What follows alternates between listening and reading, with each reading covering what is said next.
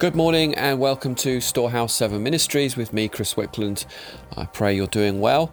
Uh, last episode finished rather abruptly, and so I'm going to carry on from uh, just prior to where it ended.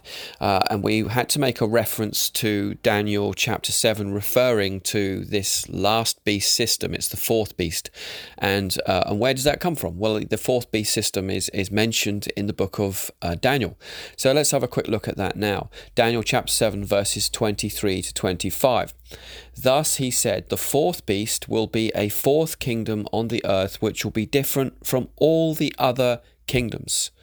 And I would like to parenthesis by the fact by saying it probably will not be the Roman Empire then, or, or resurrection of the Roman Empire, because this kingdom will be not like any other kingdom that's ever been before it.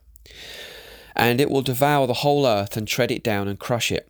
As for the ten horns, out of this kingdom ten kings will arise, and another will arise, and after them, and he will be different from the previous ones, and will subdue three kings.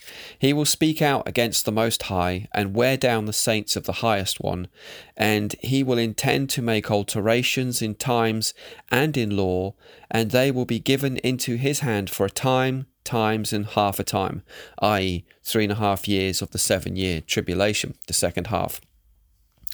Because these ten horns and these kings don't uh, exist in past history or even current and really cannot do so until the very end of the age, I'm not going to waste time speculating on this matter any further in respect to you know when the, who who is the is is there anything going on in the world right now that that this this this describes the current you know uh, potential beast etc because in all of history I mean the early church always stated that when the when the antichrist is revealed um, and the ten kings are, you know, give their power to the beast, then the Antichrist is kind of revealed.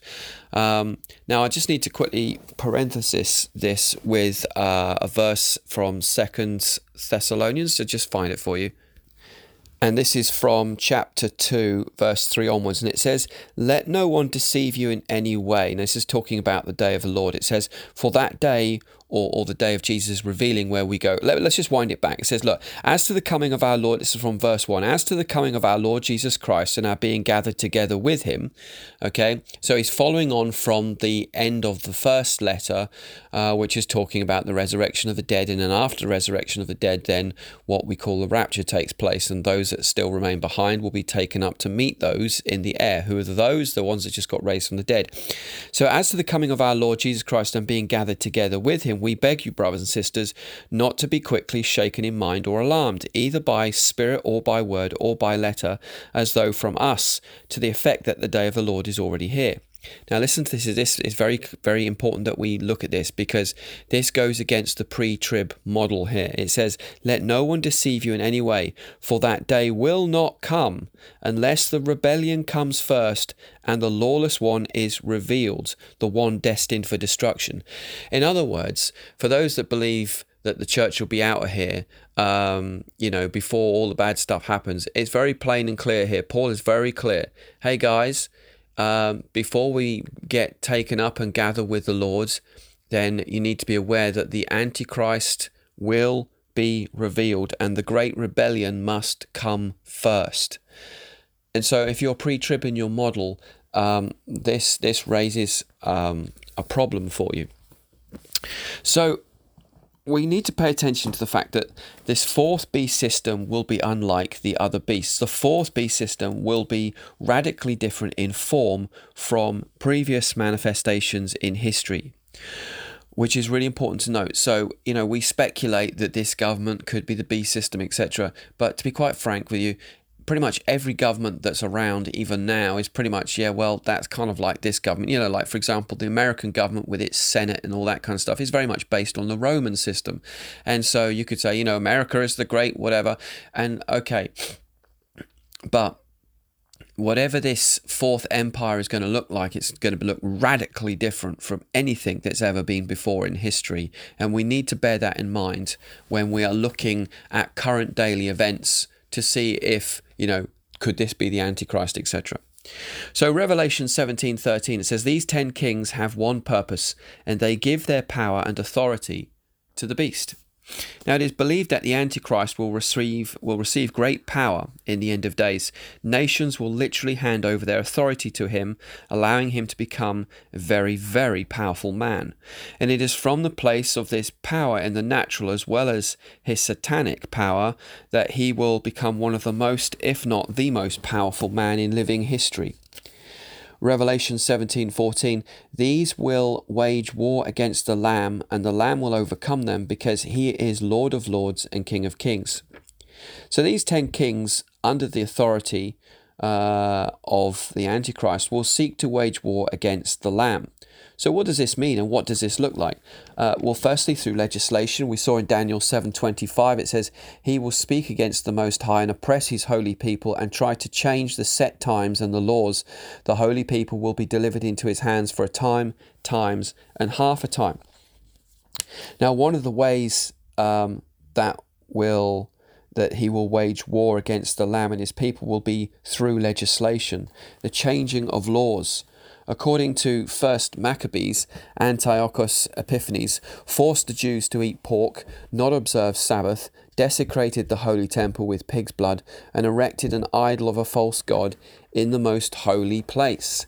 Also, circumcision was banned, in, and any form of worship to the one true God was banned. Reading the scriptures was banned, and living a life according to the scriptures was banned. Anyone caught doing anything that hinted at godliness according to the scriptures, they were put to death under Antiochus Epiphanes.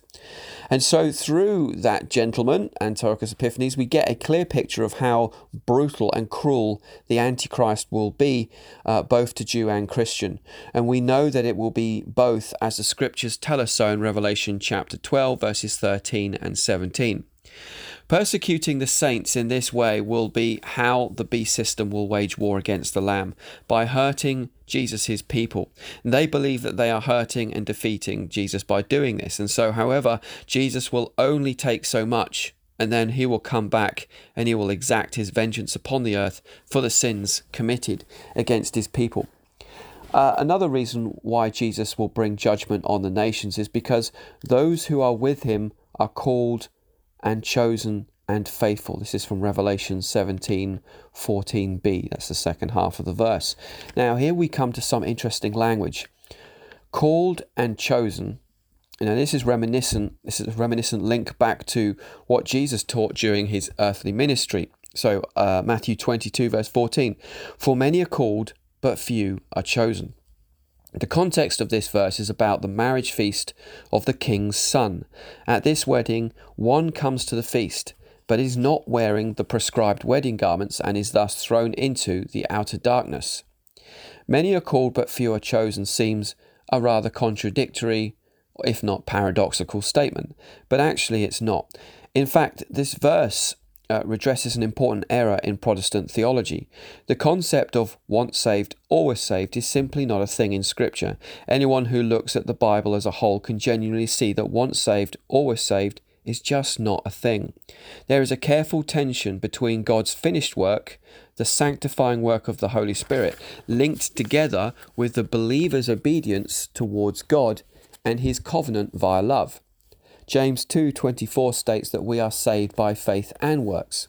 This saved is not about being born again. Uh, this is what James is talking about. James, when he says saved by faith and works, he's not talking about saved what we think saved is at the moment of being born again, uh, you know, the moment that one gives their life to God. For obviously that is by faith alone.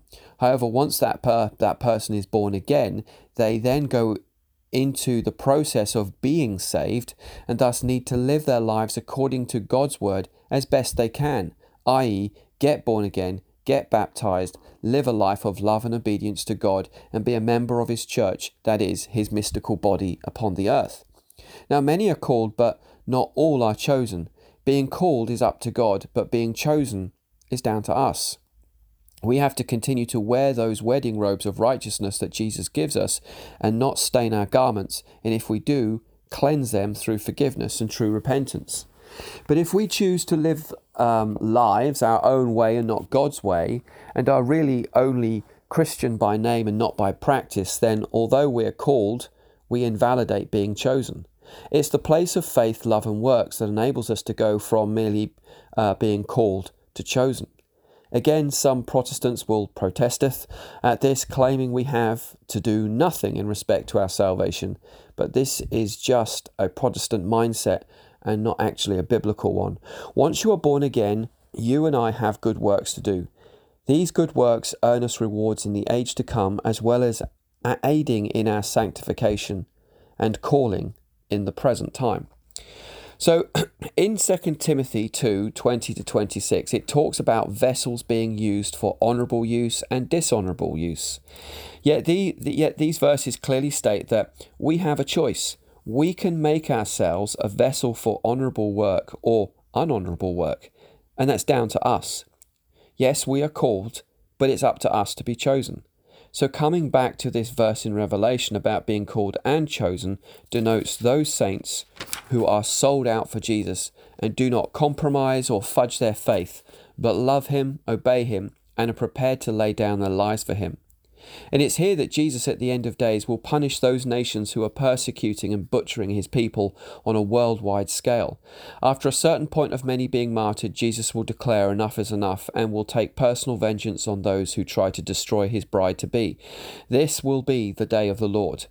The saints list, uh, listed in Revelation 17, verse 14, are the called, the chosen, and the faithful.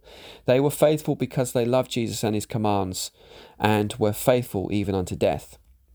Revelation 17:15 and he said to me the waters which you saw where the harlot sits are peoples and multitudes and nations and tongues. So here we have another riddle being solved in the vision. The whore of Babylon sits in the water on the seven mountains. And we have already looked at how the mountains are actually kings and not a geographical location. Here again, we see that no geographical location is being shown, rather, that the sea, the water upon which the horse sits, represents a sea of people, multitudes, nations, and languages.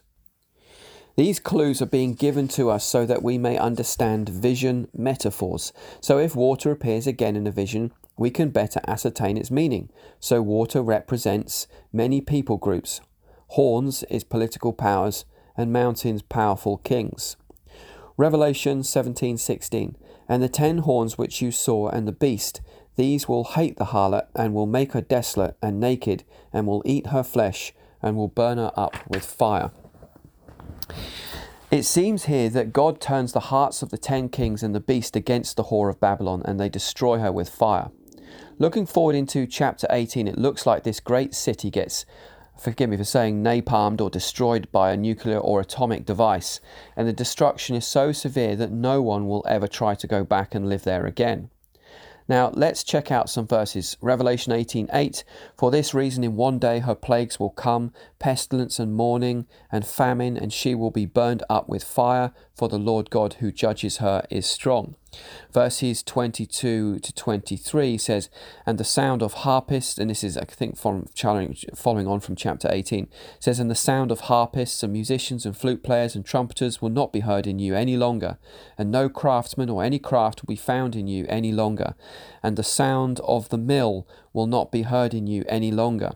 And the light of a lamp will not shine in you any longer, and the voice of the bridegroom and the bride will not be heard in you any longer. For your merchants were the great men of the earth, because all the nations were deceived by your sorcery. Revelation 19, verses 2 to 3. Because his judgments are true and righteous, for he has judged the great harlot who was corrupting the earth with her immorality, and he has avenged the blood of his bondservants on her. And a second time the, that they, that's the angels, said, Hallelujah her smoke rises up forever. This destruction of the whore of Babylon was planned by God, yet very, very cleverly, God used the beast to destroy his own empire. this is old school judgment of God, as seen in the Old Testament, where God raises up nations to destroy another nation. At this time, God uses the beast and his kings to destroy the heart of his own empire. The beast ends up destroying his own kingdom, his own power, and his own wealth. Crazy. Revelation 17, verses 16 to 18. And the ten horns which you saw, and the beast, these will hate the harlot, and will make her desolate and naked, and will eat her flesh, and will burn her up with fire. So you can see it's the Antichrist and his 10 kings that will actually burn up Babylon with fire. It won't be God who'll do it directly, but God using these, these kingdoms to destroy her. And it goes on to say, For God has put it in their hearts to execute his purpose by having a common purpose and by giving their kingdom to the beast until the words of God will be fulfilled. The woman whom you saw is the great city which reigns over the kings of the earth. You'll note in verse 18, that's that last verse there, that it refers to the great city. And one should pay attention to this, for in the book of Revelation, it is really a tale of two cities the city of Jerusalem and the city of Babylon. Jerusalem represents God's people and his kingdom, whereas Babylon represents man's rebellion against God and the empire of man. Ultimately, Jerusalem will be the ruling city of the nations, not Babylon. Then, in the new heaven and the new earth, we have a new Jerusalem. The beautiful city of Jerusalem will eventually prevail over the nations. And that's the end of chapter 17. Until chapter 18, I'll see you again next time. God bless you and see you soon. Bye bye.